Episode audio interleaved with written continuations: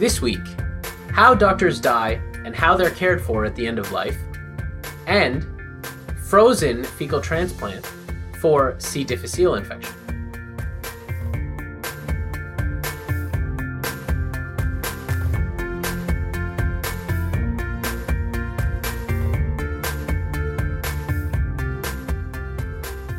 Hello, and welcome to The Rounds Table, a weekly podcast about major new research in medicine hosted online at Healthy Debate. My name is Amol Verma. I'm your host and a resident in general internal medicine at the University of Toronto. And today I'm delighted to be joined by my old friend, Dr. Fahad Razak, who is an internist at St. Michael's Hospital in Toronto. Amol, great to be back and get called doctor by you. Yeah, and old. I And like- old. Well, that's normal, but the doctor's new. All right. So, uh, Fahad, it's been a while, I feel like. It's good to be back. Okay, so you want to talk about how uh, how doctors die? What brought you onto this pleasant topic? I'm a doctor who's aging. Pure self interest. All right, so uh, so tell me what what you want to talk about today. So, uh, there was an issue of JAMA uh, recently that had a whole focus on palliative care. And there's two research letters which I thought were pretty interesting. The first looked at where physicians die, and the second looked at the intensity of care they receive at the end of life. So, talking about the first study, it was by Blecker and colleagues. The major finding of this study were that was that physicians were less likely to die in a care facility compared to other health professionals or the general public. Okay, uh, that's interesting. Why don't you tell me, obviously, apart from the obvious self interest about uh, you know how, predicting how you and I are going to, you know, end our lives. Uh, Coronary me- artery disease. So yes, that, that's already been predetermined. Certainty. So tell me, uh, what was it about uh, this study that caught your eye? What did we know about this topic before? I seem to remember like a popular media article about this floating around maybe about a year ago. Yeah, so there's been a lot of coverage in newspapers looking at cases or examples of how physicians die. There's been some prominent examples over the last couple of years who of relatively young physicians with cancer who decided to go for hospice care, palliative care rather than more aggressive care. What's interesting about this, uh, pa- these two papers that I'm going to talk about today is that they looked at more representative population data. So prior to this study, there was some data that suggested that physicians die after receiving less intensive medical care and after receiving care that is more consistent with their end of life preferences than the general population. Okay, so tell me what uh, what how is this study conducted? The first one. These authors examined the National Longitudinal Mortality Study. Uh, this is a large representative sample of individuals in the United States based on the US Census. And they categorized individuals into four categories based on occupation or education. The first was physicians. The second category was all other health professionals. The third was other groups of people with high levels of education. And the fourth was the remaining general public. And the major outcome they examined is whether death occurred in a care facility. And by care facility, that included hospital, nursing home, or care facility staffed by trained nurses. Okay, and so what did they find? So the major finding is that compared to physicians, all other groups were more likely to die in a care facility. And for example, for the general public, they were 30% more likely to die in a care facility. Wow, that seems like a pretty big difference. So th- the general public th- are thirty percent more likely to die in some kind of facility than physicians. Exactly. Yeah. And so, like I said, it's a research letter, so there's not a lot of other data, but mm-hmm. it raises the intriguing possibility that physicians choose not to die in a healthcare facility, perhaps because they have greater knowledge of what is to be expected at end of life. Yeah, I mean, I guess there's a lot of alternate possible explanations. So, do the authors comment at all on what might be going on here? Uh, there's not a lot of other analysis, but I think the reason that they brought in these other comparator groups was to try and account for differences in things like level of education or profession. Uh, they also adjusted for all of the typical confounders you'd worry about sex, race, educational status, income, etc. And so this is, you know, it's it's it is definitely retrospective. It's ad hoc analysis, but I think it does raise an interesting hypothesis. And uh, from a from a believability of results point of view, I think they are definitely getting at an important phenomena, which is that end of life care is actually a lot more burdensome than the general public realizes. And physicians are probably in a position to be most aware of what really happens. Yeah, so I guess I could think of a couple of possible explanations. So the the theory you're advancing is that physicians have a better understanding of end of life care, and as a result of having greater understanding, they choose to die in, at home or in less intensive care settings. Yeah, right? and, and actually, our the research letter I'm going to talk about next, part two to this, further supports that. Okay, so should we go to that and then talk about it more broadly? Yeah, but then you're going to make me forget my brilliant and astute points. Let me ask you a couple quick questions. Okay. So, first of all, do they die of different diseases?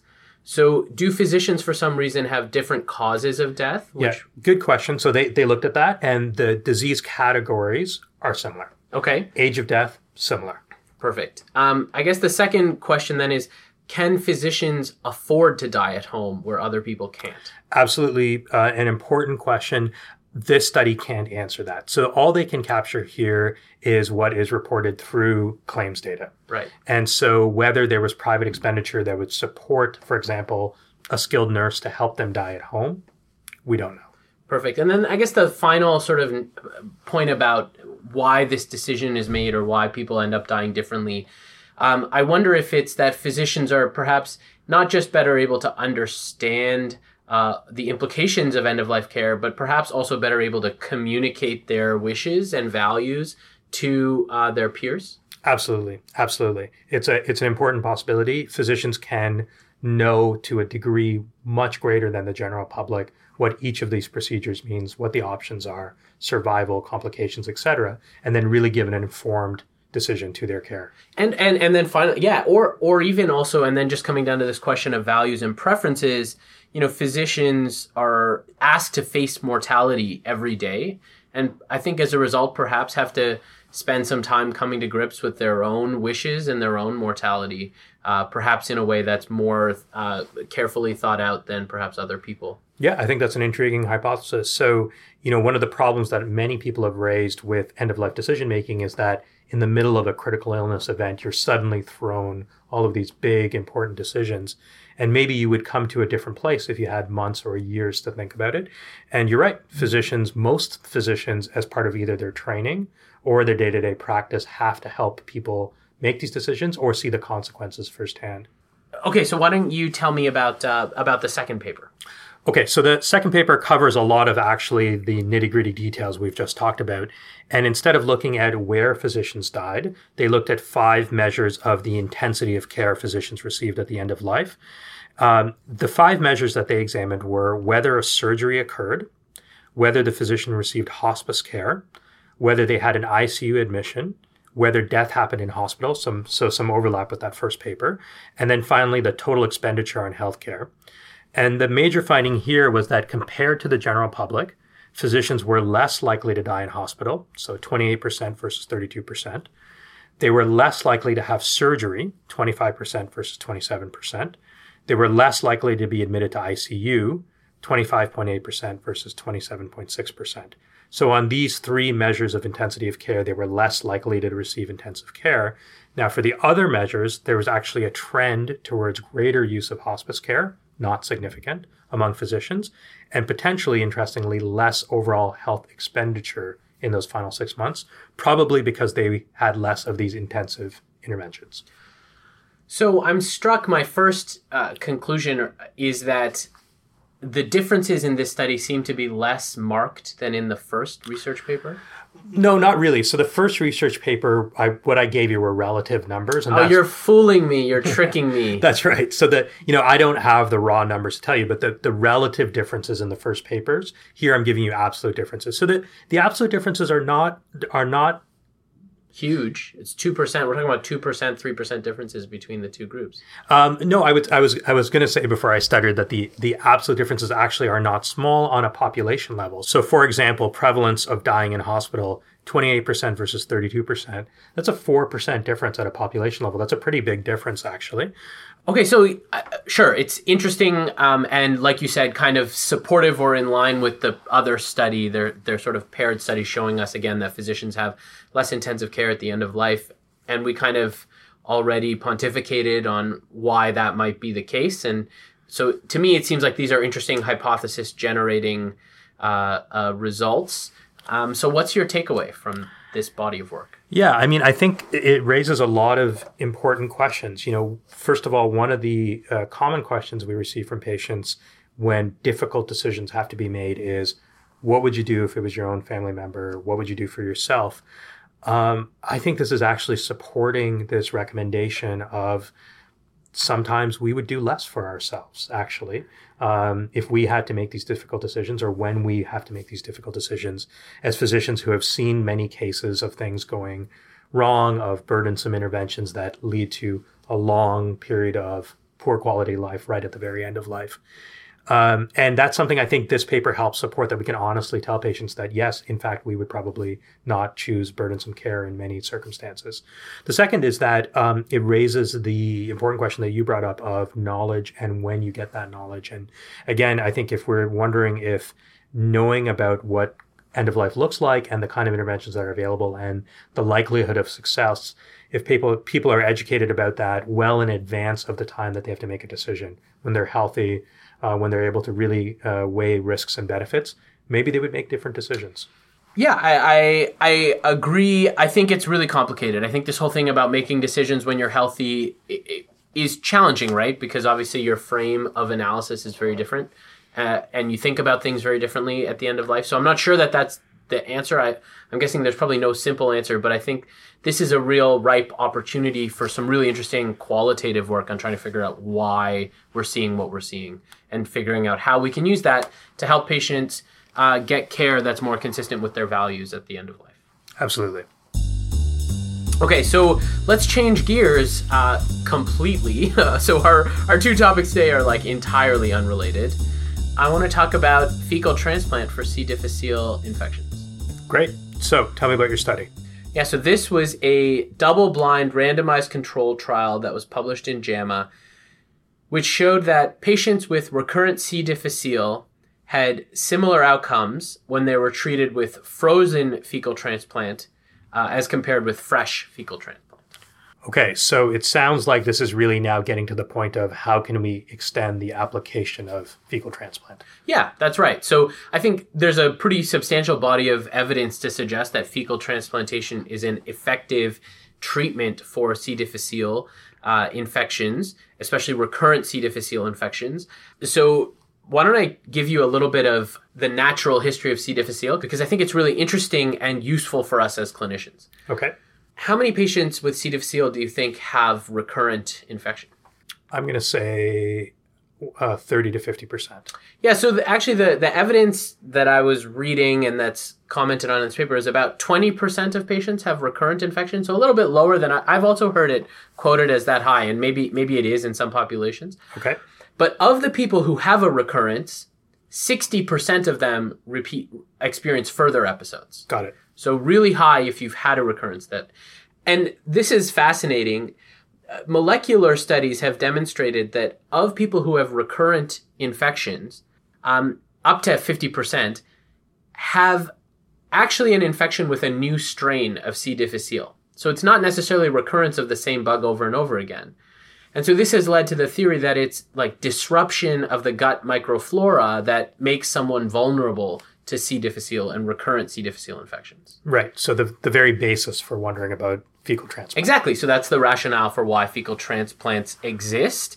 Um, and there are a number of studies of fecal transplantation which suggest that it is effective on the range of being about 80 to 85% effective in, in treating recurrent C. difficile. And in comparison to yeah, rates of like 50% effectiveness Okay. with So antibiotic dramatically therapy, right? better. Absolutely. The challenge is that it's difficult to do, right? Right. So it's hard to find donors because donors have to go through a, a significant screening process. It's hard to find a program that's set up to deliver this kind of uh, uh, intervention.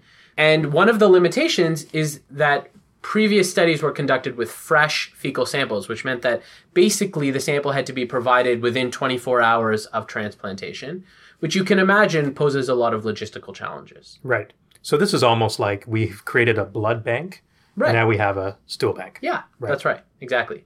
So um, this was a randomized control trial trying to see whether we could actually create a, a blood bank. So this was a double-blinded study. Stool Um, bank. Did I say blood bank again? yeah. I meant stool bank. so this was a double-blinded uh, non-inferiority trial at six centers in Canada, run out of McMaster University. They enrolled patients who were over 18 years old who had recurrent C. difficile um, or refractory C. difficile. So recurrent meant that you had repeat symptoms within eight weeks of having completed a full course of treatment. Or refractory is that your symptoms were persistent or worsening even on vancomycin at a 500 milligram dose every six hours. So, like a high and best current antibiotic treatment, basically, um, for at least five days. Okay. So, they randomized 219 patients and they were assigned either to fresh fecal transplant or frozen fecal transplant. The fecal material was delivered via enema, which is again actually logistically simpler than some of the other studies which have used NG tube delivery mechanisms or colonoscopy based delivery mechanisms. Right. Um, so this whole thing is geared towards sort of a logistically simpler process. All of the patients initially received antibiotics for their C. difficile recurrence, um, or or uh, I guess uh, resistant C. difficile, and the antibiotics were discontinued 24 to 48 hours before the fecal transplant. Okay, so what did they find? So first of all, they found that uh, everyone in the study received one fecal transplant. Patients who had no improvement by day four received a second transplant. And then, if there was still no improvement, they were offered either a repeat transplant or antibiotics. And this would be kind of conventional for what people are looking at now with fecal transplant? Yeah, that's okay. right. Their primary endpoint was uh, C. difficile recurrence at 13 weeks. Um, and like success was no recurrence without the need for antibiotics. Okay. At 13 weeks of follow up. So, like I said, they enrolled 219 patients. The average age was 73 years old. About half of their patients were hospitalized patients. And between 60 and 70% had moderate to severe C. difficile. So, this was a sick patient population. So, what they found was that in their intention to treat population, so several patients were lost to follow up or required additional antibiotics. So, they, um, but in that, in the intention to treat analysis, they found that uh, fecal transplant was about 75% effective with the frozen group and 70% effective with the fresh group. So basically, there is no difference between the groups. Um, and then when they looked at people who were just on the protocol as designed, so who received one or two fecal transplants without extra antibiotics in between, uh, it was about 85% effective in both groups. Okay. And again, no real differences. There were no differences in adverse events between the two groups. The most common adverse events were diarrhea, I guess not surprisingly, abdominal cramps, nausea um, in the short term. And in the long term, actually, about 20% of patients developed constipation and 25% developed excess flatulence. Okay. I mean, very hard to distinguish these adverse events from C. diff itself. Yeah, that's right. Right. Sure. Okay. Um, and so, I mean, I think the key point here is that it was consistent with previous studies in terms of effectiveness. Right. Maybe a little bit less effective overall. Right. Um, but and there were no differences between the groups. So have they established essentially now a method for for wide scale dissemination of fecal transplant to treat C. diff? Yeah, I think so. I mean, I think there are still some logistical barriers. So you still need to have a, a, program that screens donors. Donors need to be screened for several things, things like, you know, occult infections, anything that could be transmissible, bloodborne infections, that kind of thing. They need to be screened for allergies um, because there's some concern about that.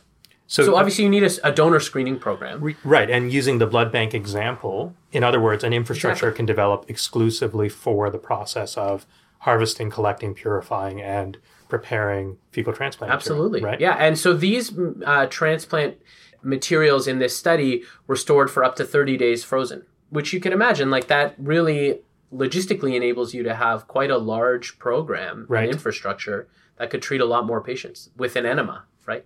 A, a, relatively simple procedure. Any discussion in this about the cost or potentially additional cost of the preparation and freezing? No, they don't talk about that. Okay. Uh, you know, the major limitation of this study that they talk about is um, uh, sort of that it was only 13 weeks follow up, but their ongoing follow up is underway and they're going to look at long term outcomes. Right. You know what I thought was really fascinating? Um, so, first of all, just about the short follow up is that this is actually longer follow up than most of the other C. diff studies that have been done. So, you know, in line with the existing body of literature. This is still a very high quality study. Right. Um, but the thing that's fascinating about their extended, they're planning a 10 year follow up. They're not only in- investigating the effects of this fecal transplant on C. difficile and its recurrence, but they're also looking at you know the the gut microbiome and how it might have effects on other aspects of the patient's life including things like metabolic syndrome diabetes autoimmune disease Right. Yeah. There's this whole other fascinating literature about this. yeah absolutely so i'm so really excited to see sort of what comes out of this work So at this point, in summary, any remaining barriers other than now all the practical feasibility stuff? you know obviously given the limitation that i am not a gastroenterologist Right. or c difficile expert uh, i i don't think so i mean i think this that's- seems like it could be a, a really huge deal Right. So that's incredible. Yeah, the one the one point I'll make is that actually we uh, saw a paper in 2014 in JAMA about an oral frozen capsule. It was only in 20 patients. It was a feasibility study out of Boston, single site, but they showed that oral frozen fecal material in capsules um, was effective in treating those 20 patients with recurrent C. difficile. So obviously that would even take it to a whole other level of uh, of feasibility and, and ability to to make this a more widespread treatment. But I think it's you know not long before we start seeing this a lot more in our clinical practice. Great. Okay, so thanks for the conversation about our science today, Fahad. Now. Um, since you brought two research letters forward, I'm banning you from doing a good stuff segment. You don't want to hear about the New York Times? Okay. okay. Yeah. So also, since that's all you ever talk about is the New York Times, and we all can read the health section of the New York Times, thank you very much. I am going to uh, make a recommendation for my good stuff segment from a much more obscure source, the Globe and Mail, so Canada's national That's right. newspaper. Heard of it. Have you heard of it? Okay. So the Globe and Mail on February 3rd published an article um, summarizing a report that has been released by Canada's Chief Public Health Officer, who is Dr. Gregory Taylor. And he released a report to Parliament about alcohol consumption in Canada. So the purpose of the report, he said, was to educate Canadians about alcohol related health risks. Basically, saying that 80% of Canadians consume a substantial amount of alcohol, um, and saying that the health risks of alcohol are underappreciated in our population. The ones that he highlighted uh, were that there are more than 4,000 ethanol related deaths in Canada every year. 3,000 babies are born with fetal alcohol syndrome every year. And so, right now, there are 330,000 Canadians who are living with cognitive impairment from fetal alcohol syndrome, which is higher than I would have expected. Yeah, that is higher. And that the costs of alcohol related healthcare uh, expenditures, policing, and car accidents total $14.6 billion in Canada every year, which is $4.1 billion more than tax revenues from alcohol sales. Um, so, a sobering report. good thing I am not doing good stuff. Can you go? You can't go out I want nothing to do with this. all right. So uh, that's that's all I have for you today. Uh, you know the the societal regulation around alcohol and alcohol consumption and the risks uh, related to it. It's interesting. So in the New York Times this past week, uh, there was an article saying uh, that a new report has suggested that all reproductive age women who are in uh, who are sexually active and not using uh, a method of contraception should not drink alcohol. Well, and the idea being that there I- would be an exposure period and many pregnancies are unplanned. That's a fairly dramatic statement if you think about but it. But let's compare it to uh, the Zika virus, right? Like, how many people are being asked, pregnant women, not to travel to the Caribbean for a very, a relatively much smaller risk of uh, developing congenital defects? Uh, whereas, you know, if you think about fetal alcohol spectrum uh, disorder, um, you know, the uh, the exposure is arguably much more, you know, possibly toxigenic and uh, or whatever the appropriate teratogenic.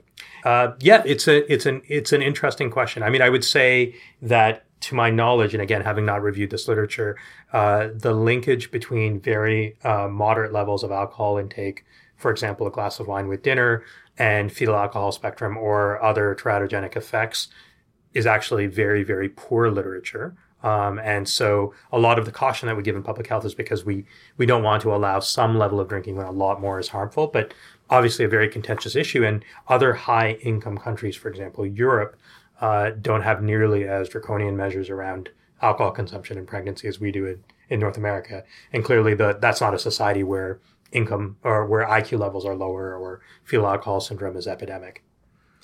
Well, that's the whole point of the good stuff segment is for you and I to pontificate about uh, things that we really don't know much about. That's what I love to do. okay, so take that comment for what it's worth. Um, and uh, I hope we can do this again sometime soon. Good to be back. Okay. The Rounds Table is hosted online by Healthy Debate. You can find us at healthydebate.ca slash the rounds table. Follow us on Twitter at rounds table, or find us on Facebook at facebook.com slash rounds table podcast. Thanks for listening.